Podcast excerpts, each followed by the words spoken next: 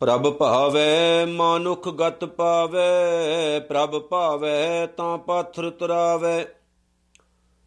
ਪ੍ਰਭ ਭਾਵੈ, ਬਿਨ ਸਾਸ ਤੇ ਰਾਖੈ, ਪ੍ਰਭ ਭਾਵੈ ਤਾਂ ਹਰ ਗੁਣ ਭਾਖੈ ਪ੍ਰਭ ਭਾਵੈ ਤਾਂ ਪਤਤ ਉਧਾਰੈ, ਆਪ ਕਰੈ ਆਪਣ ਵਿਚਾਰੈ। ਦੁਹਾਂ ਸ੍ਰਿਆਂ ਕਾ ਆਪ ਸੁਆਮੀ, ਖੇਲੇ ਬਿਗਸੈ ਅੰਤਰ ਜਾਮੀ। ਜੋ ਭਾਵੈ ਸੋ ਕਾਰ ਕਰਾਵੈ, ਨਾਨਕ ਦ੍ਰਿਸ਼ਟੀ ਅਵਰ ਨ ਆਵੈ। ਜੋ ਭਾਵੈ ਸੋ ਕਾਰ ਕਰਾਵੈ, ਨਾਨਕ ਦ੍ਰਿਸ਼ਟੀ ਅਵਰ ਨ ਆਵੈ। ਜੁਗੋ ਜੁਗ ਅਟਲ, ਰਹਿਮਤਾਂ ਦੇ ਘਰ, ਦਇਆ ਦੇ ਖਜ਼ਾਨੇ, ਮਿਹਰਾਂ ਦੇ ਸਾਈਂ। ਧੰਨ ਧੰਨ ਸਤਿਗੁਰੂ, ਸ੍ਰੀ ਗੁਰੂ ਗ੍ਰੰਥ ਸਾਹਿਬ ਜੀ ਮਹਾਰਾਜ, ਸੱਚੇ ਪਾਤਸ਼ਾਹ। ਆਓ ਬਾਪੂ ਜੀ ਦੇ ਪਾਵਨ ਚਰਨਾਂ ਦਾ ਧਿਆਨ ਧਰਿਏ ਅਤੇ ਦਸ਼ਮੇਸ਼ ਪਾਤਸ਼ਾਹ, ਸ੍ਰੀ ਗੁਰੂ ਗੋਬਿੰਦ ਸਿੰਘ ਜੀ ਮਹਾਰਾਜ ਵੱਲੋਂ ਅਸੀਸ ਬਖਸ਼ੀਸ਼ ਪਾਵਨ ਗੁਰੂ ਫਤਿਹ ਨਾਲ ਸਾਂਝ ਪਾਈਏ ਜੀ। ਗੱਜ ਵੱਜ ਕੇ ਸਾਰੇ ਆਖੋ ਵਾਹਿਗੁਰੂ ਜੀ ਕਾ ਖਾਲਸਾ, ਵਾਹਿਗੁਰੂ ਜੀ ਕੀ ਫਤਿਹ। ਸਤਿਗੁਰੂ ਜੀ ਦੀ ਅਪਾਰ ਕਿਰਪਾ, ਅਪਾਰ ਰਹਿਮਤ ਮਿਹਰ ਹੋਈ ਹੈ। ਅਸੀਂ ਸੁਖਮਨੀ ਸਾਹਿਬ ਦੀ ਪਾਵਨ ਵਿਚਾਰ ਨਾਲ ਫਿਰ ਜੁੜਨ ਲੱਗੇ ਹਾਂ। ਸੁਖਮਨੀ ਸਾਹਿਬ ਦੀ 11ਵੀਂ ਅਸ਼ਟਪਦੀ ਚੱਲ ਰਹੀ ਹੈ ਤੇ 11ਵੀਂ ਅਸ਼ਟਪਦੀ ਦੀ ਦੂਸਰੀ ਜਿਹੜੀ ਪੌੜੀ ਹੈ, ਉਹਦੀ ਵਿਚਾਰ ਕਰਨ ਲੱਗੇ ਹਾਂ। ਸ਼ੁਰੂਆਤ ਵਿੱਚ ਹੀ ਮੈਂ ਸਮੁੱਚੀ ਸੰਗਤ ਦੇ ਕੋਲੋਂ ਹੱਥ ਜੋੜ ਕੇ ਮਾਫੀ ਮੰਗਦਾ ਹਾਂ ਕਿ ਕੁਝ ਸਮੇਂ ਤੋਂ ਅਸੀਂ ਜਿਹੜਾ ਸਾਡਾ ਟਾਈਮ ਟੇਬਲ ਹੈ, ਉਹਦੇ ਮੁਤਾਬਕ ਅਸੀਂ ਵੀਡੀਓ ਨਹੀਂ ਪਾ ਸਕੇ। ਕਿਉਂਕਿ ਕੁਝ ਟਰਬਲ ਚੱਲ ਰਹੀ ਸੀ, ਸਮਾਂ ਹੀ ਕੁਝ ਇਦਾਂ ਦਾ ਬਣਿਆ ਸੀ ਕਿ ਸਹੀ ਤਰੀਕੇ ਦੇ ਨਾਲ ਕਾਰਜ ਨਹੀਂ ਸੀ ਹੋ ਰਿਹਾ। ਪਰ ਅੱਜ ਦੀ ਵੀਡੀਓ ਤੋਂ ਬਾਅਦ ਅਸੀਂ ਬਿਲਕੁਲ ਉਸੇ ਟਾਈਮ ਦੇ ਮੁਤਾਬਕ, ਉਸੇ ਸਮੇਂ ਦੇ ਮੁਤਾਬਕ ਵੀਡੀਓ ਜਿਹੜੀ ਹੈ, ਉਹ ਅਪਲੋਡ ਕਰਿਆ ਕਰਾਂਗੇ। ਯੂ ਐਸ ਏ ਦਾ ਜਿਹੜਾ ਟਾਈਮ ਹੈ, ਉਹ 9:30 ਵਜੇ ਦਾ ਹੈ। ਨਿਊਯਾਰਕ ਦੇ ਮੁਤਾਬਕ 9:30 ਵਜੇ ਦਾ ਟਾਈਮ ਹੈ। ਤੇ 9:30 ਵਜੇ ਨਿਊਯਾਰਕ ਦੇ ਟਾਈਮ ਦੇ ਮੁਤਾਬਕ ਅਸੀਂ ਆਪਣੀ ਜਿਹੜੀ ਵੀਡੀਓ ਹੈ, ਉਹ ਰੋਜ਼ਾਨਾ ਅਪਲੋਡ ਕਰਿਆ ਕਰਾਂਗੇ। ਗੁਰੂ ਸਾਹਿਬ ਕਿਰਪਾ ਕਰਨ ਕਿ ਅੱਗੇ ਪਿੱਛੇ ਜਿਹੜਾ ਟਾਈਮ ਹੈ, ਉਹ ਨਾ ਹੋਵੇ। ਨਾਲ ਦੀ ਨਾਲ ਮੈਂ ਇਹ ਵੀ ਕਹਿ ਦਵਾਂ ਕਿ ਸਿੱਖ ਸਿਧਾਂਤ ਟੀਵੀ ਦੇ ਉੱਤੇ ਵੀ ਅਸੀਂ ਧੰਨ ਸ਼੍ਰੀ ਗੁਰੂ ਤੇਗ ਬਹਾਦਰ ਮਹਾਰਾਜ ਸੱਚੇ ਪਾਤਸ਼ਾਹ, ਉਹਨਾਂ ਦੇ ਸ਼ਲੋਕ ਜਿਹੜੇ ਨੇ, ਸ਼ਲੋਕ ਮਹਿਲਾ ਨਵਾਂ, ਉਹ ਲੜੀਵਾਰ ਰੂਪ ਦੇ ਵਿੱਚ ਆਰੰਭ ਕੀਤੇ ਹੋਏ ਨੇ। ਉਹ ਵੀ ਅਸੀਂ ਲੜੀਵਾਰ ਰੂਪ ਦੇ ਵਿੱਚ ਨਾਲ ਦੀ ਨਾਲ ਪਾ ਰਹੇ ਹਾਂ। ਕਿਰਪਾ ਕਰਿਆ ਕਰੋ, ਉਹਦਾ ਨੋਟੀਫਿਕੇਸ਼ਨ ਵੀ ਜਿਹੜੀਆਂ ਸੰਗਤਾਂ ਨੇ ਸਬਸਕ੍ਰਾਈਬ ਕੀਤਾ ਹੈ, ਉਹਨਾਂ ਨੂੰ ਆਉਂਦਾ ਹੀ ਹੋਵੇਗਾ। ਤੇ ਜਿਨ੍ਹਾਂ ਨੇ ਸਬਸਕ੍ਰਾਈਬਰ ਨਹੀਂ ਕੀਤਾ ਜੇ ਚੈਨਲ ਉਹ ਜਰੂਰ ਚੈਨਲ ਦੇ ਨਾਲ ਜੁੜੋ, ਤਾਂ ਕਿ ਉੱਥੇ ਵੀ ਤੁਸੀਂ ਜਿਹੜਾ ਵੱਡਾ ਲਾਹਾ ਗੁਰਬਾਣੀ ਦਾ ਲੈ ਸਕਦੇ ਹੋ। ਧੰਨ ਸਤਿਗੁਰੂ, ਸ੍ਰੀ ਗੁਰੂ ਅਰਜਨ ਸਾਹਿਬ ਜੀ ਮਹਾਰਾਜ ਨੇ ਅਪਾਰ ਰਹਿਮਤ, ਅਪਾਰ ਕਿਰਪਾ ਕੀਤੀ ਹੈ। ਜਿਹੜੀ 11ਵੀਂ ਅਸ਼ਟਪਦੀ ਹੈ 11ਵੀਂ ਅਸ਼ਟਪਦੀ ਦੀ ਦੂਸਰੀ ਪੌੜੀ ਜਿਹਦੀ ਆਪਾਂ ਵਿਚਾਰ ਕਰਨ ਲੱਗੇ ਆ ਦੂਸਰੀ ਪੌੜੀ ਵਿੱਚ ਸ਼ੁਰੂਆਤ ਵਿੱਚ ਧੰਨ ਗੁਰੂ ਅਰਜਨ ਸਾਹਿਬ ਜੀ ਕਹਿੰਦੇ ਨੇ ਪ੍ਰਭ ਭਾਵੈ, ਮਾਨੁਖ ਗਤ ਪਾਵੈ। ਹੁਣ ਇੱਥੇ ਸ਼ਬਦ ਜਿਹੜਾ ਪ੍ਰਭ ਭਾਵ ਹੈ ਜੇ ਪ੍ਰਮਾਤਮਾ ਨੂੰ ਚੰਗਾ ਲੱਗੇ, ਤਾਂ ਇਨਸਾਨ ਜਿਹੜਾ ਉਹਦੀ ਆਤਮਿਕ ਅਵਸਥਾ ਵਾਹਿਗੁਰੂ ਬਹੁਤ ਉੱਚੀ ਕਰ ਦਿੰਦਾ ਹੈ। ਥੋੜਾ ਜਿਹਾ ਮੈਂ ਇੱਥੇ ਰੁਕਣਾ ਚਾਹਾਂਗਾ। ਪ੍ਰਮਾਤਮਾ ਨੂੰ ਭਾਉਣ ਦਾ ਮਤਲਬ ਕੀ ਹੈ? ਰੱਬ ਕਦੇ ਵੀ ਕਿਸੇ ਤੋਂ ਨਾਰਾਜ਼ ਨਹੀਂ ਹੁੰਦਾ। ਰੱਬ ਕਦੇ ਵੀ ਕਿਸੇ ਤੋਂ ਗੁੱਸੇ ਨਹੀਂ ਹੁੰਦਾ।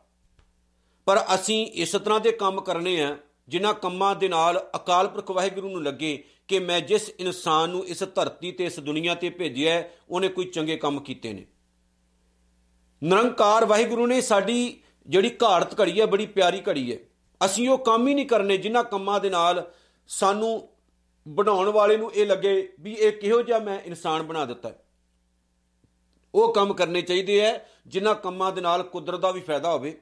ਸੰਸਾਰ ਦਾ ਵੀ ਫਾਇਦਾ ਹੋਵੇ। ਅਸੀਂ ਉਹ ਕੰਮ ਕਰੀਏ ਹੀ ਕਿਉਂ? ਜਿਨ੍ਹਾਂ ਕੰਮਾਂ ਦੇ ਨਾਲ ਅਕਾਲ ਪੁਰਖ ਵਾਹਿਗੁਰੂ, ਉਹ ਵੀ ਸੋਚਣ ਤੇ ਮਜਬੂਰ ਹੋ ਜਾਏ, ਮੈਂ ਕਿਹੋ ਜਿਹਾ ਇਨਸਾਨ ਬਣਾ ਦਿੱਤਾ ਜਦੋਂ ਅਸੀਂ ਅਕਾਲ ਪੁਰਖ ਵਾਹਿਗੁਰੂ ਦੇ ਨਿਸ਼ਚੇ ਦੇ ਮੁਤਾਬਕ ਚੰਗੇ ਕੰਮ ਕਰਦੇ ਆਂ ਫਿਰ ਕੀ ਹੁੰਦਾ? ਪ੍ਰਭ ਭਾਵ ਹੈ, ਪ੍ਰਮਾਤਮਾ ਨੂੰ ਅਸੀਂ ਚੰਗੇ ਲੱਗਦੇ ਆਂ ਫਿਰ ਕੀ ਹੁੰਦਾ? ਮਨੁੱਖ ਗਤ ਪਾਵੇ ਮਨੁੱਖ ਜਿਹੜਾ ਉਹਦੀ ਗਤ, ਆਤਮਿਕ ਅਵਸਥਾ ਜਿਹੜੀ ਹੈ, ਪ੍ਰਮਾਤਮਾ ਉੱਚੀ ਕਰ ਦਿੰਦਾ। ਭਾਵ ਦੀ ਸੋਚ ਵਾਈਡ ਕਰ ਦਿੰਦਾ। ਉਹਦੀ ਸੋਚ ਨੂੰ ਉੱਚੀਆਂ ਕਰ ਦਿੰਦਾ। ਜਿੱਥੇ ਇਨਸਾਨ ਆਪਣੇ ਦਿਮਾਗ ਤੋਂ ਕੰਮ ਹੀ ਨਹੀਂ ਸੀ ਲੈਂਦਾ, ਅੱਜ ਉਹ ਆਪਣੇ ਦਿਮਾਗ ਤੋਂ ਕੰਮ ਲੈਣ ਲੱਗ ਪਿਆ। ਜਿੱਥੇ ਇਨਸਾਨ ਇਹਨਾਂ ਅੱਖਾਂ ਲਈ ਬੁਰਾਈ ਦੇਖਦਾ ਸੀ, ਅੱਜ ਇਹਨਾਂ ਅੱਖਾਂ ਲਈ ਚੰਗਾ ਵੇਖਣ ਲੱਗ ਪਿਆ। ਜਿੱਥੇ ਇਨਸਾਨ ਇਹਨਾਂ ਕੰਨਾਂ ਨਾਲ ਮਾੜਾ ਸੁਣਦਾ ਹੀ ਆਦੀ ਸੀ, ਅੱਜ ਇਹਨਾਂ ਕੰਨਾਂ ਨਾਲ ਚੰਗਾ ਸੁਣਨ ਦੀ ਆਦਤ ਪੈ ਗਈ। ਹੱਥ ਚੰਗੇ ਕੰਮ ਕਰਨ ਲੱਗ ਪਏ। ਜ਼ੁਬਾਨ ਚੰਗਾ ਬੋਲਣ ਲੱਗ ਪਈ, ਪੈਰ ਚੰਗੇ ਪਾਸੇ ਤੁਰਨ ਲੱਗ ਪਏ। ਬੰਦੇ ਦੀ ਸੋਚ ਵਿੱਚ ਇਹ ਚੀਜ਼ ਆ ਗਈ ਕਿ ਹੁਣ ਮੈਂ ਕੁਝ ਚੰਗਾ ਕਰਕੇ ਇਸ ਸੰਸਾਰ ਲਈ ਜਾਣਾ। ਜਿਨ੍ਹਾਂ ਦੀ ਉੱਚੀ ਸੋਚ ਹੁੰਦੀ ਹੈ ਨਾ, ਉਹ ਉੱਚਾ ਸੋਚਦੇ ਆ। ਤੇ ਜਿਨ੍ਹਾਂ ਦੀ ਨੀਵੀਂ ਸੋਚ ਹੁੰਦੀ, ਉਹ ਨੀਵਾਂ ਸੋਚਦੇ ਆ। ਨੀਵੀਂ ਸੋਚ ਰੱਖਣ ਵਾਲਾ ਇਨਸਾਨ ਜ਼ਿਆਦਾ ਉੱਚਾ ਉਡਾਰੀਆਂ ਨਹੀਂ ਮਾਰਦਾ। ਉਹ ਆਪਣੇ ਤੱਕ ਸੀਮਤ ਹੁੰਦਾ ਹੈ। ਉਹਦੇ ਵਿੱਚ ਉਹਦੇ ਦਿਮਾਗ 'ਚ ਇਹ ਖਿਆਲਾਤ ਹੁੰਦੇ ਨੇ ਵੀ ਕਿਸੇ ਦਾ ਨੁਕਸਾਨ ਹੁੰਦਾ ਤਾਂ ਹੁੰਦਾ ਹੋਵੇ, ਵੀ ਮੈਨੂੰ ਕੋਈ ਪਰਵਾਹ ਨਹੀਂ ਹੈ। ਉੱਥੇ ਕੇਵਲ ਉਹ ਆਪਣੇ ਬਾਰੇ ਸੋਚਦਾ। ਜਿਸ ਦਿਨ ਜਿਸ ਦਿਨ ਇਨਸਾਨ ਦੀ ਸੋਚ ਉੱਚੀ ਹੁੰਦੀ, ਜਿਸ ਦਿਨ ਇਨਸਾਨ ਦੀ ਸੋਚ ਦਾ ਲੈਵਲ ਉੱਚਾ ਹੁੰਦਾ, ਪਿਆਰਿਓ, ਉਸ ਦਿਨ ਇਨਸਾਨ ਕੱਲਾ ਆਪਣੇ ਲਈ ਨਹੀਂ, ਪੂਰੇ ਸੰਸਾਰ ਲਈ ਜਿਉਂਦਾ ਹੈ। ਨਾਲ ਦੀ ਨਾਲ ਮੈਂ ਇੱਕ ਦਿਨ ਪਹਿਲਾਂ ਵੀ ਗੱਲ ਸ਼ੇਅਰ ਕੀਤੀ ਸੀ ਕਿ ਬਲਦੇਵ ਗਦਾਰ ਨਾ ਨਿਕਲਦਾ। ਸੁਣਿਓ, ਜੇ ਬਲਦੇਵ ਗਦਾਰ ਨਾ ਹੁੰਦਾ ਤੇ ਅੱਜ ਸਾਡੀ ਕੌਮ ਦੀ ਨੁਹਾਰ ਕੁਝ ਹੋਰ ਹੁੰਦੀ। ਬਲਦੇਵ ਦੀ ਗਦਾਰੀ ਕਰਕੇ ਅੱਜ ਕੌਮ ਦੀ ਨੁਹਾਰ ਕੁਝ ਹੋਰ ਹੈ। ਉਹਨੇ ਉਸ ਟਾਈਮ ਆਪਣਾ ਸੋਚਿਆ ਇਦਾਂ ਦੇ ਪਤਾ ਨਹੀਂ ਕਿੰਨੇ ਕੁ ਹੋਰ ਬਲਦੇਵ ਅੱਜ ਸਾਡੀ ਕੌਮ ਦੇ ਵਿੱਚ ਨੇ, ਜਿਹੜੇ ਕੌਮ ਦਾ ਨੁਕਸਾਨ ਕਰਨ ਤੇ ਲੱਗੇ ਹੋਏ ਐ ਕੌਮ ਦਾ ਫਾਇਦਾ ਨਹੀਂ ਨੁਕਸਾਨ ਕਰ ਰਹੇ। ਪਿਆਰਿਓ, ਜੇ ਇਨਸਾਨ ਇਹ ਸੋਚੇ ਕਿ ਮੈਂ ਕੁਝ ਚੰਗਾ ਕਰਨਾ, ਕੱਲਾ ਆਪਣੇ ਲਈ ਨਹੀਂ, ਗੁਰਬਾਣੀ ਕੀ ਕਹਿੰਦੀ ਹੈ ਕਿ ਕਿਸੇ ਦੂਸਰੇ ਦਾ ਫਾਇਦਾ ਕਰਾਉਣ ਲਈ ਕਈ ਵਾਰ ਆਪਣਾ ਨੁਕਸਾਨ ਵੀ ਝੱਲਣਾ ਪੈਂਦਾ ਹੈ। ਆਪਣੇ ਗੁਰੂ ਸਾਹਿਬਾਨਾਂ ਤੋਂ ਸਿੱਖਿਆ ਲੈ ਲਓ। ਪਰ ਐਸੇ ਬਹੁਤ ਘੱਟ ਲੋਕ ਨੇ ਸੰਸਾਰ ਵਿੱਚ। ਬਹੁਤੇ ਲੋਕ ਇਹ ਸੋਚਦੇ ਆ ਵੀ ਆਪਣਾ ਫਾਇਦਾ ਲਓ, ਦੂਸਰੇ ਦਾ ਨੁਕਸਾਨ ਹੁੰਦਾ ਤਾਂ ਹੁੰਦਾ ਹੋਵੇ, ਮੈਨੂੰ ਦੂਸਰਿਆਂ ਦੇ ਬੱਚਿਆਂ ਨਾਲ ਮਤਲਬ ਨਹੀਂ, ਦੂਸਰੇ ਦੀ ਫੈਮਿਲੀ ਨਾਲ ਮਤਲਬ ਨਹੀਂ, ਦੂਸਰੇ ਦੇ ਪਰਿਵਾਰ, ਦੂਸਰੇ ਦੇ ਜੀਵਨ ਨਾਲ ਕੋਈ ਮਤਲਬ ਨਹੀਂ। ਵੀ ਮੈਂ ਦੂਸਰੇ ਦਾ ਨੁਕਸਾਨ ਹੁੰਦਾ ਤਾਂ ਹੁੰਦਾ ਹੋਵੇ, ਮੈਂ ਆਪਣਾ ਫਾਇਦਾ ਦੇਖਣਾ। ਬਹੁਤ ਸਾਰੇ ਲੋਕ ਅੱਜ ਇਸ ਦੁਨੀਆ 'ਚ ਇਹ ਬਲਦੇਵ ਵਰਗੇ ਨੇ। ਜਿਵੇਂ ਉਹਨੇ ਉਹਦੀ ਕੱਲੇ ਦੀ ਗਦਾਰੀ ਕਰਕੇ ਕੌਮ ਜਿਹੜੀ ਹੈ ਉਹ ਨੁਕਸਾਨ ਚੱਲਦੀ ਪਈ ਹੈ। ਪਿਆਰਿਓ, ਅਸੀਂ ਇਹ ਨਹੀਂ ਸੋਚਣਾ ਵੀ ਆਪਣਾ ਹੀ ਫਾਇਦਾ ਹੋਵੇ। ਅਸੀਂ ਇਹ ਸੋਚਣਾ ਵੀ ਸਾਡੇ ਫਾਇਦੇ ਨਾਲ ਕਿਸੇ ਦੂਸਰੇ ਦਾ ਨੁਕਸਾਨ ਤਾਂ ਨਹੀਂ ਹੋ ਰਿਹਾ। ਪਰ ਜਿਨ੍ਹਾਂ ਦੀ ਸੋਚ ਉੱਚੀ ਹੁੰਦੀ, ਵਾਹਿਗੁਰੂ ਜਿਨ੍ਹਾਂ ਨੂੰ ਸਮਤ ਦੇ ਦਿੰਦਾ, ਉੱਚੀਆਂ ਕਰ ਦਿੰਦਾ, ਫਿਰ ਕੀ ਹੁੰਦਾ ਹੈ? ਉਹ ਸਭਨਾ ਲਈ ਸੋਚਦੇ ਉੱਚੀ ਸੋਚ ਦਾ ਆਹੀ ਫਾਇਦਾ ਹੁੰਦਾ। ਨੀਵੀਂ ਸੋਚ ਵਾਲੇ ਤਾਂ ਹਜ਼ਾਰਾਂ ਲੋਕ ਤੁਰੇ ਫਿਰਦੇ ਪਰ ਸਾਰਿਆਂ ਦੇ ਵਿੱਚ ਗੁਣ ਨਹੀਂ ਹੁੰਦੇ ਪਿਆਰਿਓ। ਅਕਾਲ ਪੁਰਖ ਵਾਹਿਗੁਰੂ ਅੱਗੇ ਇਹ ਅਰਦਾਸ ਕਰਿਆ ਕਰੋ, ਮਾਲਕਾ, ਆ ਜੀਵਨ ਦਿੱਤਾ ਹੈ ਤੇ ਇਸ ਜੀਵਨ ਤੋਂ ਚੰਗੇ ਕੰਮ ਕਰਾਈ। ਸੋਚ ਉੱਚੀ ਕਰ ਦਈ ਤਾਂ ਕਿ ਉੱਚੀ ਸੋਚ ਨਾਲ ਅਸੀਂ ਕੁਝ ਚੰਗਾ ਕਰਕੇ ਦੁਨੀਆ ਤੋਂ ਜਾਈਏ। ਪ੍ਰਭ ਭਾਵੈ ਤਾਂ ਪਾਥਰ ਤੁਰਾਵੇ। ਜੇ ਪ੍ਰਮਾਤਮਾ ਨੂੰ ਚੰਗਾ ਲੱਗਣ ਲੱਗ ਜਾਏ ਤਾਂ ਪੱਥਰਾਂ ਨੂੰ ਵੀ ਪੱਥਰਾਂ ਨੂੰ ਵੀ ਪ੍ਰਮਾਤਮਾ ਤਾਰ ਦਿੰਦਾ। ਜੇ ਪ੍ਰਮਾਤਮਾ ਨੂੰ ਚੰਗਾ ਲੱਗੇ ਤਾਂ ਪੱਥਰ ਵੀ ਰੱਬ ਤਾਰ ਦਿੰਦਾ। ਪੱਥਰ ਭਾਵ ਪੱਥਰ ਵਰਗੇ ਲੋਕ ਹੁਣ ਪੱਥਰ ਵਰਗੇ ਲੋਕ ਕਿਹੜੇ ਹੁੰਦੇ? ਪੱਥਰ। ਸੁੱਟੋ ਪਾਣੀ 'ਚ ਡੁੱਬ ਜਾਂਦਾ। ਪੱਥਰ ਕਿਸੇ ਦੇ ਸਿਰ 'ਚ ਮਾਰੋ, ਬੰਦੇ ਦਾ ਖੂਨ ਕੱਢ ਦਿੰਦਾ, ਬੰਦੇ ਦੀ ਮੌਤ ਵੀ ਹੋ ਜਾਂਦੀ। ਪੱਥਰ ਆਪਣੇ ਆਪ 'ਚ ਕੀ ਦੇਖੋ? ਜਿੰਨਾ ਮਰਜ਼ੀ ਪਾਣੀ ਵਿੱਚ ਸੁੱਟ ਕੇ ਰੱਖੋ ਉਹਨੂੰ, ਉਹ ਗਿੱਲਾ ਨਹੀਂ ਹੁੰਦਾ, ਭਿੱਜਦਾ ਨਹੀਂ।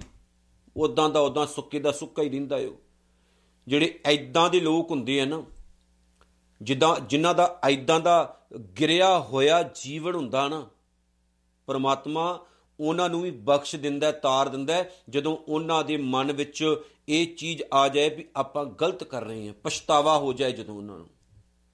ਫਿਰ ਪਰਮਾਤਮਾ ਉਹਨਾਂ ਨੂੰ ਵੀ ਤਾਰ ਦਿੰਦਾ, ਜਿਨ੍ਹਾਂ ਦਾ ਜੀਵਨ ਪੱਥਰ ਵਰਗਾ ਹੁੰਦਾ।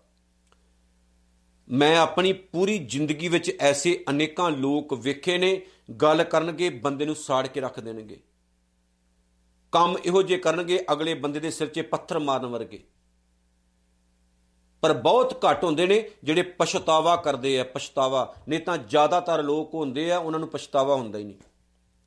ਪਰ ਪ੍ਰਮਾਤਮਾ ਦਾ ਐਸਾ ਨੇਕ ਸੁਭਾਅ ਹੈ ਕਿ ਮਾੜੇ ਤੋਂ ਮਾੜਾ ਪੱਥਰ ਵਰਗਾ ਪੱਥਰ ਦਿਲ ਇਨਸਾਨ ਵੀ ਜੇ ਪਛਤਾਵਾ ਕਰੇ ਤੇ ਰੱਬ ਨੂੰ ਚੰਗਾ ਲੱਗਣ ਲੱਗ ਜਾਏ, ਤਾਂ ਪ੍ਰਮਾਤਮਾ ਉਹਦਾ ਵੀ ਪਾਰ ਉਤਾਰਾ ਕਰ ਦਿੰਦਾ, ਵਾਹਿਗੁਰੂ ਉਹਨੂੰ ਵੀ ਤਾਰ ਦਿੰਦਾ। ਬਹੁਤ ਲੋਕ ਨੇ ਐਸੇ ਦੁਨੀਆ ਦੇ ਵਿੱਚ। ਪ੍ਰਭ ਭਾਵੈ ਬਿਨ ਸਾਸ ਤੇ ਰੱਖੈ, ਜੇ ਪ੍ਰਮਾਤਮਾ ਚਾਹੇ ਤਾਂ ਬਿਨਾਂ ਸੁਵਾਸਾਂ ਤੋਂ ਵੀ ਇਨਸਾਨ ਨੂੰ ਬਚਾ ਸਕਦਾ ਹੈ, ਮੌਤ ਕੀ ਹੈ? ਇੱਥੇ ਮੈਂ ਕੋਈ ਤਰਕ ਨਹੀਂ ਕਰਦਾ। ਇਸ ਚੀਜ਼ ਸਾਇੰਸ ਵੀ ਮੰਨਦੀ ਹੈ, ਸਾਇੰਸ ਥੱਲੇ ਹੈ, ਰੱਬ ਉੱਪਰ ਹੈ। ਇਸ ਲਈ ਸਾਇੰਸ ਨੂੰ ਸਾਇੰਸ ਦੀ ਜਗ੍ਹਾ ਤੇ ਰੱਖੋ, ਰੱਬ ਨੂੰ ਰੱਬ ਦੀ ਜਗ੍ਹਾ ਤੇ ਰੱਖੋ। ਮੈਂ ਇਹ ਹਮੇਸ਼ਾ ਕਿਹਾ ਕਰਦਾ। ਧਰਮ ਆਪਣੇ ਆਪ ਦੇ ਵਿੱਚ ਬਹੁਤ ਕੁਝ ਹੈ। ਹੁਣ ਇੱਥੇ ਇਹ ਮਤ ਸਮਝਿਓ ਵੀ ਮੈਂ ਕੋਈ ਜਿਹੜੀ ਆ ਰੂੜੀਵਾਦੀ ਸੋਚ ਦਾ ਮਾਲਕ ਹੋ ਗਿਆ। ਮੈਂ ਇਹ ਹਮੇਸ਼ਾ ਕਿਹਾ ਕਰਦਾ ਸਾਇੰਸ ਵੀ ਮੰਨਦੀ ਕਿ ਬਹੁਤ ਵਾਰ ਐਸਾ ਹੁੰਦਾ, ਬੰਦੇ ਦੀ ਨਬਜ ਰੁਕ ਜਾਂਦੀ, ਧੜਕਣ ਰੁਕ ਜਾਂਦੀ ਹੈ, ਸਵਾਸ ਬੰਦ ਹੋ ਜਾਂਦੇ ਨੇ, ਬੰਦਾ ਫਿਰ ਵੀ ਬਚ ਸਕਦਾ ਹੈ। ਫਿਰ ਵੀ ਬਚ ਸਕਦਾ ਬੰਦਾ। ਫਿਰ ਵੀ ਉਹਦੀ ਪਲਸ ਚੱਲ ਸਕਦੀ ਹੈ ਇਨਸਾਨ ਦੀ। ਇਹਦਾ ਮਤਲਬ ਹੈ ਕਿ ਪ੍ਰਮਾਤਮਾ ਉਸ ਬੰਦੇ ਨੂੰ ਵੀ ਬਚਾ ਸਕਦਾ ਹੈ, ਜਿਸ ਬੰਦੇ ਦੇ ਸਵਾਸ ਨਾ ਚੱਲਦੇ ਹੋਣ। ਕਿਉਂ ਨਹੀਂ ਬਚਾ ਸਕਦਾ? ਜਿਹਨੇ ਮਸ਼ੀਨ ਬਣਾਈ ਹੈ, ਉਹ ਬਚਾ ਵੀ ਸਕਦਾ ਕਿਰਪਾ ਕਰ ਵੀ ਸਕਦਾ ਇਨਸਾਨ ਉੱਤੇ। ਨਾਲ ਦੀ ਨਾਲ ਮੈਂ ਇਹ ਵੀ ਕਹਿ ਦਵਾਂ ਕਿ ਆਤਮਿਕ ਤੌਰ ਉੱਤੇ ਮਰੇ ਹੋਏ ਇਨਸਾਨ ਨੂੰ ਪ੍ਰਭ ਭਾਵ ਹੈ ਬਿਨਸਾਸ ਤੇ ਰੱਖ। ਹੈ ਪਰਮਾਤਮਾ ਨੂੰ ਜੇ ਚੰਗਾ ਲੱਗ ਜਾਏ ਤੇ ਆਤਮਿਕ ਤੌਰ ਉੱਤੇ ਮਰਿਆ ਹੋਇਆ ਬੰਦਾ ਜਿਹਦੇ ਸਵਾਸ ਚੱਲ ਹੀ ਨਾ ਰਹੇ ਹੋਣ। ਗੁਰਬਾਣੀ ਵਿੱਚ ਇੱਕ ਇਹ ਵੀ ਮੌਤ ਹੈ। ਆਖਾਂ ਜੀਵਾਂ ਵਿਸਰੇ ਮਰ ਜਾਉ। ਇੱਕ ਇਹ ਵੀ ਮੌਤ ਹੈ, ਵਾਹਿਗੁਰੂ ਤੋਂ ਟੁੱਟ ਕੇ ਆਪਣਾ ਜੀਵਨ ਜਿਉਣਾ। ਜਿਵੇਂ ਗੁਰਬਾਣੀ ਵਿੱਚ ਕਿਹਾ ਗਿਆ ਨਾ ਕਬੀਰ, ਜਹ ਕਰ ਸਾਧਨਾ ਸੇਵੀਆਂ ਹਰ ਕੀ ਸੇਵਾ ਨਾਹੇ, ਤੇ ਕਰ ਮਰਹਟ ਸਾਰ ਕੇ ਭੂਤ ਬਸੇ ਤਿਨ ਮਾਏ। ਜਿਉਂਦਿਆਂ ਜੀ ਉਹ ਲੋਕ ਭੂਤ ਨੇ ਐ, ਜਿਹੜੇ ਰੱਬ ਨੂੰ ਯਾਦ ਨਹੀਂ ਕਰਦੇ। ਹੁਣ ਕਿਹਾ ਗਿਆ ਨਾ ਜਿਉਂਦਿਆਂ ਜੀ ਮਰਿਆ ਹੈ ਉਹ ਇਨਸਾਨ, ਜਿਹੜੇ ਇਨਸਾਨ ਦੇ ਜੀਵਨ ਵਿੱਚੋਂ ਕਰਦਾਰ ਦੂਰ ਹੋ ਗਿਆ, ਨਿਰੰਕਾਰ ਦੂਰ ਹੋ ਗਿਆ, ਸੇਵਾ ਭਾਵਨਾ ਦੂਰ ਹੋ ਗਈ, ਇਨਸਾਨੀਅਤ ਨਿਕਲ ਗਈ, ਉਸ ਬੰਦੇ ਦੇ ਜੀਵਨ ਦਾ ਫਾਇਦਾ ਹੀ ਕੋਈ ਨਹੀਂ। ਮਰਿਆ ਹੋਇਆ ਹੀ ਉਹ ਇਨਸਾਨ ਹੈ। ਪਰ ਜੇਕਰ ਉਹ ਇਨਸਾਨ ਚੰਗੇ ਕਰਮ ਕਰਨ ਲੱਗ ਜਾਏ, ਤਾਂ ਫਿਰ ਮਾਲਕ ਕਿਰਪਾ ਕਰ ਦਿੰਦਾ। ਐਗਜ਼ਾਮਪਲਾਂ ਤੁਹਾਡੇ ਕੋਲ ਹੈ। ਆਪਣੇ ਇਤਿਹਾਸ ਵਿੱਚੋਂ ਲੈ ਲਓ। ਭੂਮੀਆਂ ਚੋਰ, ਸੱਜਣ ਠੱਗ ਕੌਡਾ ਭੀਲ ਜਾਂ ਹੋਰ ਪਤਾ ਨਹੀਂ ਕਿੰਨੇ ਇਦਾਂ ਦੇ। ਗੁਰੂ ਨਾਨਕ ਸਾਹਿਬ ਨੇ ਜੀਵਨ ਬਦਲ ਦਿੱਤਾ। ਜੀਵਨ ਦੀ ਨੁਹਾਰ ਬਦਲ ਦਿੱਤੀ। ਰੂਪ ਰੇਖਾ ਚੇਂਜ ਕਰ ਦਿੱਤੀ। ਮਰੇ ਹੋਏ ਸਨ, ਸਮਾਜ ਸਮਾਜ ਉਤੇ ਬੋਝ ਸਨ ਤੇ ਮਾਲਕ ਨੇ ਦਇਆ ਕਰ ਦਿੱਤੀ ਤੇ ਜੀਵਨ ਦੀ ਨੁਹਾਰ ਬਦਲ ਦਿੱਤੀ। ਗੁਰੂ ਅਮਰਦਾਸ ਸਾਹਿਬ ਨੇ ਪ੍ਰੇਮਾ ਕੋੜੀ, ਜਿੰਨੂੰ ਲੋਕ ਕਹਿੰਦੇ ਸਨ, ਕੋੜੀ ਹੈ, ਅੱਜ ਵੀ ਮਰਿਆ ਕੱਲ ਵੀ ਮਰਿਆ, ਜੀਵਨ ਐਸਾ ਬਦਲਿਆ ਜਿੱਥੇ ਕੋੜ ਦਾ ਰੋਗ ਦੂਰ ਹੋਇਆ, ਉੱਥੇ ਨਾਲ ਦੀ ਨਾਲ ਇੱਕ ਇਹੋ ਜਿਹਾ ਪ੍ਰਚਾਰਕ ਬਣਿਆ, ਹਜ਼ਾਰਾਂ ਲੋਕਾਂ ਨੂੰ ਉਹਨੇ ਗੁਰੂ ਨਾਨਕ ਦੀ ਸਿੱਖੀ ਲੜ ਲਾਇਆ। ਪ੍ਰਭ ਭਾਵੈ ਬਿਨਸਾਸ ਤੇ ਰੱਖੈ ਆਤਮਿਕ ਤੌਰ ਤੇ ਮਰੇ ਹੋਏ ਇਨਸਾਨ ਨੂੰ ਵੀ ਜਿਹਦੇ ਸਵਾਸ ਬਿਲਕੁਲ ਨਾ ਚੱਲਦੇ ਹੋਣ, ਰੱਬ ਉਹਨੂੰ ਵੀ ਬਚਾ ਸਕਦਾ। ਭਾਵ ਜਿਹੜਾ ਜਿਉਂਦਾ ਹੁੰਦਾ ਹੈ, ਪਰ ਉਹ ਮਰਿਆ ਹੀ ਹੁੰਦਾ ਹੈ। ਕੱਖ ਕਰਨ ਜੋਗਾ ਨਹੀਂ ਹੁੰਦਾ ਸਮਾਜ ਲਈ। ਉਹਨੂੰ ਵੀ ਰੱਬ ਰੱਖ ਸਕਦਾ। ਇਹ ਵੀ ਇਹਦੇ ਅਰਥ ਕੀਤੇ ਜਾ ਸਕਦੇ ਨੇ। ਪ੍ਰਭ ਭਾਵੈ ਤਾਂ ਹਰ ਗੁਣ ਭਾਖੈ ਫਿਰ ਇਹੋ ਜਿਹਾ ਇਨਸਾਨ ਜਿਹਦਾ ਜੀਵਨ ਗਰਕਿਆ ਹੋਇਆ। ਜੇ ਉਹ ਪ੍ਰਮਾਤਮਾ ਨੂੰ ਚੰਗਾ ਲੱਗਣ ਲੱਗ ਜਾਏ, ਭਾਵ ਜੇ ਉਹ ਆਪਣੀਆਂ ਕੀਤੀਆਂ ਗਲਤੀਆਂ ਦਾ ਪਛਤਾਵਾ ਕਰ ਲਏ ਕੀਤੇ ਮਾੜੇ ਕੰਮਾਂ ਦਾ ਪਛਤਾਵਾ ਕਰ ਲਏ, ਤਾਂ ਫਿਰ ਉਹ ਪ੍ਰਮਾਤਮਾ ਦੀ ਨਿਗਾਹ 'ਚ ਪ੍ਰਵਾਨ ਚੜ ਜਾਂਦਾ ਹੈ ਤੇ ਉਹ ਵਾਹਿਗੁਰੂ ਦੇ ਗੁਣ ਗਾਉਣੇ ਸ਼ੁਰੂ ਕਰ ਦਿੰਦਾ ਹੈ, ਭਾਵ ਉਹਦਾ ਜੀਵਨ ਪਵਿੱਤਰ ਹੋ ਜਾਂਦਾ ਹੈ। ਪ੍ਰਭ ਭਾਵ ਹੈ ਤਾਂ ਪਤਤ ਉਧਾਰ ਹੈ, ਪਤਤ ਕਰੈਕਟਰ ਤੋਂ ਗਿਰੇ ਹੋਏ ਲੋਕ, ਜੀਵਨ ਤੋਂ ਗਿਰੇ ਹੋਏ ਲੋਕ ਮੰਦ ਕਰਮੀ ਲੋਕ, ਜੇ ਪ੍ਰਮਾਤਮਾ ਨੂੰ ਚੰਗੇ ਲੱਗਣ ਲੱਗ ਜਾਣ, ਆ ਗਈ ਨਹੀਂ ਗੱਲ ਉਹੀ? ਤੇ ਪ੍ਰਮਾਤਮਾ ਕੀ ਕਰ ਦਿੰਦਾ? ਇਹੋ ਜੇ ਗਿਰੇ ਹੋਏ ਚੱਲਣ ਵਾਲਿਆਂ ਨੂੰ ਵੀ ਵਿਕਾਰਾਂ ਤੋਂ ਬਚਾ ਲੈਂਦਾ, ਉਹਨਾਂ ਦਾ ਜੀਵਨ ਉੱਚਾ ਸੁੱਚਾ ਕਰ ਦਿੰਦਾ। ਕੌਣ ਕਹਿ ਸਕਦਾ? ਕਿਸੇ ਟਾਈਮ ਅਕਾਲ ਪੁਰਖ ਵਾਹਿਗੁਰੂ ਇਦਾਂ ਦੇ ਕੌਤਕ ਰਚਾਉਂਦਾ, ਇਹੋ ਜੀ ਕਿਰਪਾ ਕਰਦਾ ਕਿ ਵੱਡਿਆਂ ਵੱਡਿਆਂ ਨੂੰ ਸੁਧਾਰ ਦਿੰਦਾ ਉਹ। ਵੱਡਿਆਂ ਵੱਡਿਆਂ ਨੂੰ ਸੁਧਾਰ ਦਿੰਦਾ। ਪਰ ਇੱਕ ਗੱਲ ਮੈਂ ਹਮੇਸ਼ਾ ਯਾਦ ਯਾਦ ਰੱਖਿਓ ਜਿਹੜੀ ਮੈਂ ਕਿਹਾ ਕਰਦਾ ਕਿ ਭਾਈ ਨੰਦ ਲਾਲ ਜੀ ਨੇ ਕਿਹਾ ਕਿ ਜਿੰਨੇ ਮਰਜ਼ੀ ਬੰਦੇ ਨੇ ਪਾਪ ਕੀਤੇ ਹੋਣ, ਦੇਖੋ, ਗਲਤੀਆਂ ਹਰ ਇਨਸਾਨ ਤੋਂ ਹੁੰਦੀਆਂ ਨੇ ਜ਼ਿੰਦਗੀ 'ਚ। ਗੁਨਾਹ ਹਰ ਇਨਸਾਨ ਤੋਂ ਹੁੰਦੇ ਨੇ ਜ਼ਿੰਦਗੀ ਦੇ ਵਿੱਚ। ਆਪਾਂ ਗਲਤੀਆਂ ਦੇ ਪੁੰਜਾਂ ਆਪਾਂ ਗਲਤੀਆਂ ਦੇ ਪੁਤਲੇ ਆ। ਗਲਤੀਆਂ ਹੋਣੀਆਂ ਹੀ ਆ। ਤੇ ਪਛਤਾਵਾ ਕਰ ਲਓ। ਮਾਲਕਾ ਜਿਹੜੀਆਂ ਕੀਤੀਆਂ ਨੇ, ਰਹਿਮਤ ਕਰੀ ਗਾਣ ਆਉਣ ਤੇ ਭਾਈ ਨੰਦ ਲਾਲ ਜੀ ਕਹਿੰਦੇ ਨੇ, ਹਜ਼ਾਰਾਂ ਗਲਤੀਆਂ ਨੂੰ ਪਛਤਾਵੇ ਦੇ ਦੋ ਹੰਝੂ ਹਾੜਾਂ ਦਾ ਰੂਪ ਧਾਰਨ ਕਰਕੇ ਰੋੜ ਕੇ ਲੈ ਜਾਂਦੇ ਨੇ।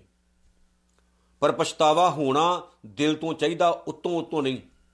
ਅੰਦਰੋਂ ਹੋਵੇ ਪਛਤਾਵਾ ਕਿ ਮੇਰਿਆ ਮਾਲਕਾ, ਹੈ ਮੇਰੇ ਸਤਿਗੁਰੂ, ਹੈ ਧੰਨ ਗੁਰੂ ਨਾਨਕ ਸਾਹਿਬ ਜੀਓ, ਬਹੁਤ ਕੁਝ ਹੋਇਆ, ਪਰ ਕਿਰਪਾ ਕਰੀ ਗਾਂ ਵਾਸਤੇ ਸਾਡਾ ਚਾਲ ਚੱਲਣ ਸਹੀ ਹੋ ਜਾਏ। ਕਿਰਪਾ ਹੋ ਜਾਂਦੀ। ਪਰ ਜ਼ਿਆਦਾਤਰ ਲੋਕ ਆਪਣੀ ਗਲਤੀ ਨਹੀਂ ਮੰਨਦੇ। ਉਹ ਧੱਕੇ ਨਾਲ ਮਨਾ ਲਓ, ਤਾਂ ਵੀ ਨਹੀਂ ਮੰਨਦੇ। ਇਨਸਾਨ ਹੋਈ ਹੈ ਜਿਹੜਾ ਮੰਨੇ ਵੀ ਮੈਥੋਂ ਗੁਨਾਹ ਹੋਇਆ, ਮੈਥੋਂ ਗਲਤੀ ਹੋਈ। ਜ਼ਿਆਦਾਤਰ ਨਹੀਂ ਮੰਨਦੇ। ਆਪ ਕਰੇ ਆਪਣ ਵਿਚਾਰੈ, ਜੋ ਕੁਝ ਉਹ ਕਰਦਾ ਹੈ, ਆਪਣੀ ਸਲਾਹ ਅਨੁਸਾਰ ਕਰਦਾ ਇੱਥੇ ਮੈਂ ਰੁਕਣਾ ਚਾਹੁੰਦਾ। ਅਕਾਲ ਪੁਰਖ ਵਾਹਿਗੁਰੂ ਨੇ ਆ ਸਾਰੀ ਸ੍ਰਿਸ਼ਟੀ ਵੀ ਬਣਾਈ ਨਾ, ਜਦੋਂ ਆਪੇ ਥਾਟ ਕੀਆ ਬਹਿ ਕਰਤਾ ਜਦੋਂ ਆ ਸਾਰੀ ਸ੍ਰਿਸ਼ਟੀ ਅਕਾਲ ਪੁਰਖ ਵਾਹਿਗੁਰੂ ਨੇ ਤਿਆਰ ਕੀਤੀ। ਤਦੋਂ ਪੁੱਛਣਾ ਸੇਵਕ ਬੀਆ, ਉਦੋਂ ਉਹਨੇ ਕਿਸੇ ਆਪਣੇ ਸੇਵਕ ਨੂੰ ਨਹੀਂ ਪੁੱਛਿਆ ਵੀ ਮੈਂ ਕਿਵੇਂ ਸੂਰਜ ਬਣਾਵਾਂ, ਕਿਵੇਂ ਚੰ드ਰਮਾ ਬਣਾਵਾਂ, ਕਿਵੇਂ ਧਰਤੀ ਬਣਾਵਾਂ, ਕਿਵੇਂ ਗ੍ਰਹਿ ਬਣਾਵਾਂ, ਕਿਵੇਂ ਬ੍ਰਹਿਮੰਡ ਤਿਆਰ ਕਰਾਂ। ਕਿਸੇ ਨੂੰ ਪੁੱਛਿਆ ਨਹੀਂ ਉਹਨੇ। ਗੁਰੂ ਸਾਹਿਬ ਕਹਿੰਦੇ ਨੇ, ਉਹ ਕਿਸੇ ਦੀ ਸਲਾਹ ਨਹੀਂ ਲੈਂਦਾ। ਉਹਨੂੰ ਕਿਸੇ ਦਾ مشਵਰਾ ਲੈਣ ਦੀ ਲੋੜ ਨਹੀਂ। ਉਹ ਆਪਣੇ ਆਪ ਤੋਂ ਹੀ ਆਪਣੀ ਸਲਾਹ ਕਰਦਾ ਹੈ ਤੇ ਇਸ ਕਾਇਨਾਤ ਨੂੰ, ਇਸ ਬ੍ਰਹਿਮੰਡ ਨੂੰ ਬਣਾਉਂਦਾ ਹੈ। ਹੁਣ ਇੱਥੇ ਨਾਲ ਦੀ ਨਾਲ ਮੈਂ ਇਹ ਵੀ ਕਹਿ ਦਵਾਂ ਕਿ ਜਿਵੇਂ ਹਿੰਦੂ ਮਤ ਵਿੱਚ ਕਿਹਾ ਜਾਂਦਾ ਹੈ ਕਿ ਬ੍ਰਹਮਾ ਸ੍ਰਿਸ਼ਟੀ ਸਾਜਦਾ ਹੈ, ਵਿਸ਼ਨੂੰ ਜੀ ਰਿਜ਼ਕ ਦਿੰਦੇ ਨੇ, ਸ਼ਿਵ ਜੀ ਮੌਦਾ ਦਰਬਾਰ ਲਗਾਉਂਦੇ ਨੇ, ਗੁਰਬਾਣੀ ਕਹਿੰਦੀ ਹੈ, ਅਕਾਲ ਪੁਰਖ ਵਾਹਿਗੁਰੂ ਆਪ ਖੁਦ ਕਰਦਾ ਹੈ। ਜਿਵ ਤਿਸ ਭਾਵੈ, ਤਿਵੈ ਚਲਾਵੈ, ਜਿਵ ਹੋਵੈ ਫਰਮਾਨ, ਉਹ ਵੇਖੈ ਉਹਨਾਂ ਨਦਰ ਨਾ ਆਵੈ, ਬਹੁਤਾ ਇਹ ਵਿਡਾਨ ਆਦੇਸ ਤਿਸੈ ਆਦੇਸ, ਆਦ ਅਨੀਲ, ਅਨਾਦ ਅਨਾਦ, ਜੋ ਜੁਗ ਏਕੋ ਬੇਸ। ਉਹਨੂੰ ਕਿਸੇ ਦੀ ਸਲਾਹ ਲੈਣ ਦੀ ਲੋੜ ਨਹੀਂ। ਉਹ ਆਪਣੇ ਆਪ ਚੱਲਦਾ। ਸਲਾਹ ਕੌਣ ਲੈਂਦਾ? ਜਿੰਨੂੰ ਇਹ ਹੋਵੇ ਮਹਿਸੂਸ ਵੀ ਮੇਰੇ 'ਚ ਕੁਝ ਕਮੀ ਹੈ, ਖਾਮੀ ਹੈ। ਉਹ ਫਿਰ ਦੂਜੇ ਦੀ ਸਲਾਹ ਮੰਗਦਾ ਵੀ ਮੈਨੂੰ ਤੂੰ ਦੱਸ, ਜਿਵੇਂ ਰਾਜੇ ਮਹਾਰਾਜਿਆਂ ਦੇ ਸਲਾਹਕਾਰ ਹੁੰਦੇ ਨੇ ਅੱਜ ਵੀ ਜਿਹੜੇ ਵੱਡੇ ਵੱਡੇ ਲੋਕ ਉਹਨਾਂ ਦੇ ਆਪਣੇ ਇੱਕ ਸਲਾਹਕਾਰ ਹੁੰਦੇ ਪਰ ਰੱਬ ਨੂੰ ਕਿਸੇ ਦੀ ਸਲਾਹ ਲੈਣ ਦੀ ਲੋੜ ਨਹੀਂ। ਰੱਬ ਸੰਪੂਰਨ ਹੈ, ਨਿਰੰਕਾਰ ਸੰਪੂਰਨ ਹੈ। ਉਹ 'ਚ ਕੋਈ ਕਮੀ ਨਹੀਂ ਹੈ, ਕੋਈ ਗਲਤੀ ਨਹੀਂ ਹੈ। ਭੁੱਲਣ ਅੰਦਰ ਸਭ ਕੋ ਅਭੁੱਲ ਗੁਰੂ ਕਰਤਾਰ। ਆਪਾਂ ਗਲਤੀਆਂ ਵਾਲੇ ਆ, ਉਹ ਥੋੜੀ ਇਸ ਲਈ ਉਹਦਾ ਕੋਈ ਵੀ ਕੀਤਾ ਹੋਇਆ ਕੰਮ ਗਲਤ ਨਹੀਂ ਕਿਹਾ ਜਾ ਸਕਦਾ। ਗੁਰਬਾਣੀ ਵਿੱਚ ਨਾ ਵਾਹਿਗੁਰੂ ਦੇ ਕੀਤੇ ਹੋਏ ਕਿਸੇ ਵੀ ਕੰਮ ਨੂੰ ਗਲਤ ਨਹੀਂ ਕਿਹਾ ਗਿਆ। ਉਹਦੇ ਕੀਤੇ ਹੋਏ ਸਾਰੇ ਕੰਮ ਭਲੇ ਨੇ, ਚੰਗੇ ਐ। ਅਸੀਂ ਗਲਤ ਹੋ ਸਕਦੇ ਹਾਂ। ਨਿਰੰਕਾਰ, ਅਕਾਲ ਪੁਰਖ ਵਾਹਿਗੁਰੂ ਕਦੇ ਗਲਤ ਨਹੀਂ ਹੁੰਦਾ। ਸੋ ਇੱਥੇ ਇਹ ਵੀ ਸਮਝ ਕੇ ਚੱਲਣਾ ਹੈ ਆਪਾਂ ਕਿ ਇਹ ਵਹਿਮ ਦੂਰ ਕਰ ਦਿਓ ਵੀ ਪ੍ਰਮਾਤਮਾ ਨੇ ਸ੍ਰਿਸ਼ਟੀ ਰਚਨ ਦੇ ਵਕਤ ਕਿਸੇ ਦੀ ਸਲਾਹ ਲਈ, ਉਹਨੇ ਆਪ ਹੀ ਸਭ ਕੁਝ ਕੀਤਾ, ਆਪ ਹੀ ਕਰਦਾ ਹੈ, ਉਹਨੂੰ ਕਿਸੇ ਦੀ ਸਲਾਹ ਦੀ ਕੋਈ ਲੋੜ ਨਹੀਂ ਹੈ। ਇਸ ਤੋਂ ਅੱਗੇ ਧੰਨ ਗੁਰੂ ਅਰਜਨ ਸਾਹਿਬ ਜੀ ਮਹਾਰਾਜ ਕਹਿੰਦੇ ਨੇ, ਦੋਹਾਂ ਸਰਿਆਂ ਕਾ ਆਪ ਸੁਆਮੀ, ਲੋਕ ਅਤੇ ਪ੍ਰਲੋਕ ਹਰ ਇੱਕ ਚੀਜ਼ ਦਾ ਕਰਤਾ ਧਰਤਾ ਨਿਰੰਕਾਰ ਵਾਹਿਗੁਰੂ ਆਪ ਹੈ। ਖੇਲੇ ਬਿਕਸੈ ਅੰਤਰਜਾਮੀ, ਉਹ ਸਭ ਦੇ ਦਿਲਾਂ ਦੀਆਂ ਜਾਣਨ ਵਾਲਾ ਹੈ। ਇਸ ਜਗਤ ਰਚਨਾ ਨੂੰ ਬਣਾਉਂਦਾ ਵੀ ਹੈ, ਇਹਦੇ ਵਿੱਚ ਖੇਡਾਂ ਵੀ ਖੇਡਦਾ ਹੈ ਤੇ ਇਸ ਨੂੰ ਵੇਖ ਕੇ ਖੁਸ਼ ਵੀ ਹੁੰਦਾ ਹੈ। ਭਾਵ ਕਿ ਸਭ ਕੁਝ ਕਰਨ ਕਰਾਵਣ ਵਾਲਾ ਨਿਰੰਕਾਰ ਵਾਹਿਗੁਰੂ ਪਰਮਾਤਮਾ ਆਪ ਹੈ। ਜੋ ਭਾਵੈ ਸੋ ਕਾਰ ਕਰਾਵੇ, ਜੋ ਉਸ ਨੂੰ ਚੰਗਾ ਲੱਗਦਾ ਹੈ, ਉਹੀ ਉਹ ਕੰਮ ਕਰਦਾ ਹੈ। ਉਹੀ ਉਹ ਕੰਮ ਕਰਦਾ ਜੋ ਉਹਨੂੰ ਭਾਉਂਦਾ ਹੈ। ਇਹ ਨਹੀਂ ਵੀ ਸਾਡੇ ਮੁਤਾਬਕ ਕੁਝ ਕਰਦਾ ਹੈ। ਨਾਨਕ ਦ੍ਰਿਸ਼ਟੀ ਅਵਰ ਨਾ ਆਵੇ। ਗੁਰੂ ਅਰਜਨ ਸਾਹਿਬ ਜੀ ਕਹਿੰਦੇ ਨੇ, ਮੈਨੂੰ ਅਕਾਲ ਪੁਰਖ ਵਾਹਿਗੁਰੂ ਵਰਗਾ ਕੋਈ ਹੋਰ ਦਿਸਦਾ ਹੀ ਨਹੀਂ। ਮੈਂ ਆਪਣਾ ਸੀਸ ਨਵਾਉਣਾ ਤੇ ਉਸ ਵਾਹਿਗੁਰੂ ਦੇ ਚਰਨਾਂ 'ਚ ਨਵਾਉਣਾ। ਮੈਨੂੰ ਉਹਦੇ ਵਰਗਾ ਕੋਈ ਹੋਰ ਦਿਸਦਾ ਨਹੀਂ। ਜਿਵੇਂ ਸਤਿਗੁਰੂ ਨੇ ਪਾਉਣ ਬਾਣੀ ਵਿੱਚ ਹੋਰ ਵੀ ਬਹੁਤ ਜਗ੍ਹਾ ਤੇ ਲਿਖਿਆ ਕਿ ਸ਼ੱਕ ਕਰੂੰ ਜੇ ਦੂਸਰੋਏ ਮੈਨੂੰ ਕੋਈ ਦਿਸਦਾ ਨਹੀਂ ਉਹਦੇ ਵਰਗਾ, ਮੈਂ ਸ਼ੱਕ ਕੀ ਕਰਾਂ? ਸ਼ੱਕ ਦੀ ਗੁੰਜਾਇਸ਼ ਕੋਈ ਨਹੀਂ। ਇਸ ਪੂਰੀ ਪੌੜੀ ਵਿੱਚ ਇੱਕ ਗੱਲ ਸਮਝ ਆਈ ਹੈ ਕਿ ਆਪਾਂ ਉਹ ਕੰਮ ਕਰੀਏ ਪਿਆਰਿਓ, ਜਿਨ੍ਹਾਂ ਕੰਮਾਂ ਦੇ ਨਾਲ ਪਰਮਾਤਮਾ ਨੂੰ ਮਾਣ ਮਹਿਸੂਸ ਹੋਵੇ ਕਿ ਮੈਂ ਇੱਕ ਚੰਗੀ ਆਤਮਾ ਨੂੰ ਪੈਦਾ ਕੀਤਾ ਹੈ। ਅਸੀਂ ਆਪਣੇ ਬੱਚਿਆਂ ਨੂੰ ਸਕੂਲਾਂ ਵਿੱਚ ਭੇਜਦੇ ਹਾਂ ਜਦੋਂ ਸਾਡੇ ਬੱਚੇ ਸਾਨੂੰ ਆ ਕੇ ਕਾਪੀ ਦਿਖਾਉਂਦੇ ਨੇ ਕਿ ਆਹ ਦੇਖੋ, ਅੱਜ ਮੈਨੂੰ ਗੁੱਡ ਮਿਲੀ, ਅੱਜ ਮੈਨੂੰ ਐਕਸੀਲੈਂਟ ਮਿਲਿਆ, ਅੱਜ ਮੈਨੂੰ 5 ਸਟਾਰ ਮਿਲੇ, ਕਿੰਨਾ ਚੰਗਾ ਲੱਗਦਾ। ਸਕੂਲ ਵਿੱਚ ਗਏ ਹੋਏ ਬੱਚੇ ਉਹ ਕੰਮ ਕਰਦੇ ਨੇ, ਜਿਨ੍ਹਾਂ ਕੰਮਾਂ ਨਾਲ ਉਹਨਾਂ ਨੂੰ ਪਤਾ ਲੱਗੇ ਵੀ ਮੇਰਾ ਟੀਚਰ ਮੇਰੇ ਤੇ ਖੁਸ਼ ਹੋਣਾ ਚਾਹੀਦਾ, ਮੇਰਾ ਪ੍ਰਿੰਸੀਪਲ ਮੇਰੇ ਤੇ ਖੁਸ਼ ਹੋਣਾ ਚਾਹੀਦਾ। ਦੌੜ ਦੌੜ ਕੇ ਉਹ ਕੰਮ ਕਰਦੇ ਨੇ। ਕਿਉਂ ਭਲਾ? ਕਿਉਂਕਿ ਉਹ ਚਾਹੁੰਦੇ ਨੇ ਸਾਡਾ ਕੈਰੈਕਟਰ ਇਦਾਂ ਦਾ ਬਣਿਆ ਰਹੇ ਕਿ ਸਾਡੇ ਸਕੂਲ ਦਾ ਟੀਚਰ, ਪ੍ਰਿੰਸੀਪਲ, ਹੈਡਮਾਸਟਰ ਉਹ ਖੁਸ਼ ਹੋਵੇ ਵੀ ਵਾਕਈ ਇਹ ਬੱਚਾ ਚੰਗਾ ਕੰਮ ਕਰ ਰਿਹਾ, ਉਹਦੀ ਖੁਸ਼ੀ ਲਈ ਕੁਝ ਕਰਦੇ ਨੇ। ਪਿਆਰਿਓ, ਅਸੀਂ ਆਪਣੇ ਗੁਰੂ ਦੀ ਖੁਸ਼ੀ ਲਈ ਕਰਨਾ, ਪ੍ਰਮਾਤਮਾ ਦੀ ਖੁਸ਼ੀ ਲਈ ਕਰਨਾ, ਅਸੀਂ ਇਹ ਸੋਚ ਕੇ ਚੱਲਣਾ ਕਿ ਆਪਾਂ ਕੋਈ ਵੀ ਮਾੜਾ ਕੰਮ ਨਾ ਕਰੀਏ। ਦੁਨੀਆ ਲਈ ਚੰਗਾ ਕਰਕੇ ਜਾਓ। ਇਹ ਮਤ ਸੋਚੋ ਵੀ ਸੰਸਾਰ ਨੂੰ ਆਪਾਂ ਖੁਸ਼ ਕਰਾਂਗੇ। ਹਾਂ, ਦੁਨੀਆ ਨੂੰ ਕੋਈ ਖੁਸ਼ ਨਹੀਂ ਕਰ ਸਕਦਾ, ਲੇਕਿਨ ਫਿਰ ਵੀ ਚੰਗੇ ਕੰਮ ਕਰੋ। ਇਹ ਸੋਚਣ ਤੋਂ ਬਗੈਰ ਫਿਰ ਵੀ ਚੰਗੇ ਕੰਮ ਕਰੋ, ਕਿਉਂਕਿ ਨਿਰੰਕਾਰ ਨੇ ਸਾਨੂੰ ਬਣਾਇਆ ਤੇ ਨਿਰੰਕਾਰ ਦੀ ਬਣਾਈ ਕੁਦਰਤ ਦਾ ਅਸੀਂ ਫਾਇਦਾ ਕਰਨਾ ਕੁਝ ਚੰਗਾ ਕਰਕੇ ਜਾਣਾ। ਗੁਰਬਾਣੀ ਪੜੋ ਗੁਰਬਾਣੀ ਵਿਚਾਰੋ, ਗੁਰਬਾਣੀ ਮੁਤਾਬਕ ਜੀਵਨ ਢਾਲੋ, ਜੋ ਸਤਿਗੁਰੂ ਨੇ ਸਿੱਧਾ ਦਿੱਤੀਆਂ ਨੇ, ਉਹਨਾਂ ਨੂੰ ਆਪਾਂ ਫੋਲੋ ਕਰਨਾ, ਤਾਂ ਕਿ ਸਾਡਾ ਵੀ ਭਲਾ ਹੋਵੇ ਤੇ ਦੂਜਿਆਂ ਦਾ ਵੀ ਆਪਾਂ ਭਲਾ ਕਰ ਸਕੀਏ। ਸੋ ਆਓ ਜੀ ਪਿਆਰਿਓ, ਇਹਨਾਂ ਬਚਨਾਂ ਨੂੰ ਫੋਲੋ ਕਰੀਏ, ਸਤਿਗੁਰੂ ਦੀਆਂ ਪਾਵਨ ਜਿਹੜੀਆਂ ਇਹ ਪੰਕਤੀਆਂ ਨੇ ਜੀਵਨ 'ਚ ਢਾਲੀਏ। ਇਤਨੀਆਂ ਬੇਨਤੀਆਂ ਸਵਾਰ ਕਰੋ, ਭੁੱਲ ਚੁੱਕ ਦੀ ਖਿਮਾ, ਵਾਹਿਗੁਰੂ ਜੀ ਕਾ ਖਾਲਸਾ, ਵਾਹਿਗੁਰੂ ਜੀ ਕੀ ਫਤਿਹ।